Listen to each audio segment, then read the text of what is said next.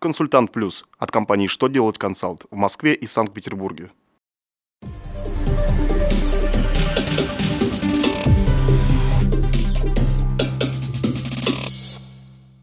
Добрый день! Для вас работает служба информации телеканала «Что делать ТВ». В студии Александр Трифонов, и в этом выпуске вы узнаете, какие правила должны соблюдать налоговые органы при доказывании необоснованной налоговой выгоды, как можно прекратить действие декларации о соответствии, как ФНС будет повышать качество обслуживания налогоплательщиков. Итак, о самом главном по порядку.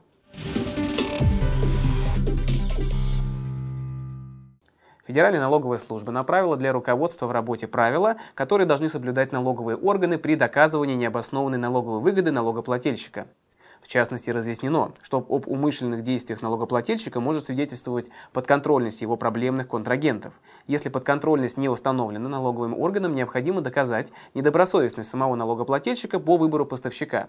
Причем недобросовестность контрагента второго и последующего звенья в цепочке перечисления денежных средств не может служить самостоятельным основанием для признания налоговой выгоды необоснованной.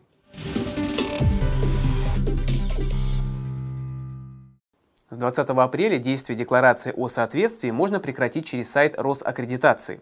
До этого уведомление о прекращении действия декларации о соответствии можно было отправить непосредственно в Росаккредитацию или в орган по сертификации. Это право осталось и сейчас.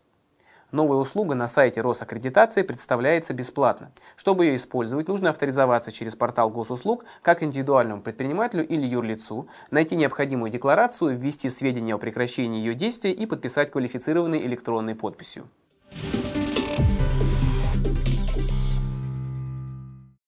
Чтобы повысить качество обслуживания налогоплательщиков и противодействовать коррупции, налоговики будут вести запись телефонных разговоров.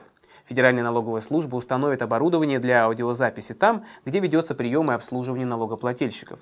Записанные телефонные переговоры можно будет сохранить, а затем найти нужную запись в архиве. При этом аудиозаписи переговоров могут свидетельствовать как о качестве оказания плательщику услуг, так и о корректности общения плательщика с представителем налоговой службы.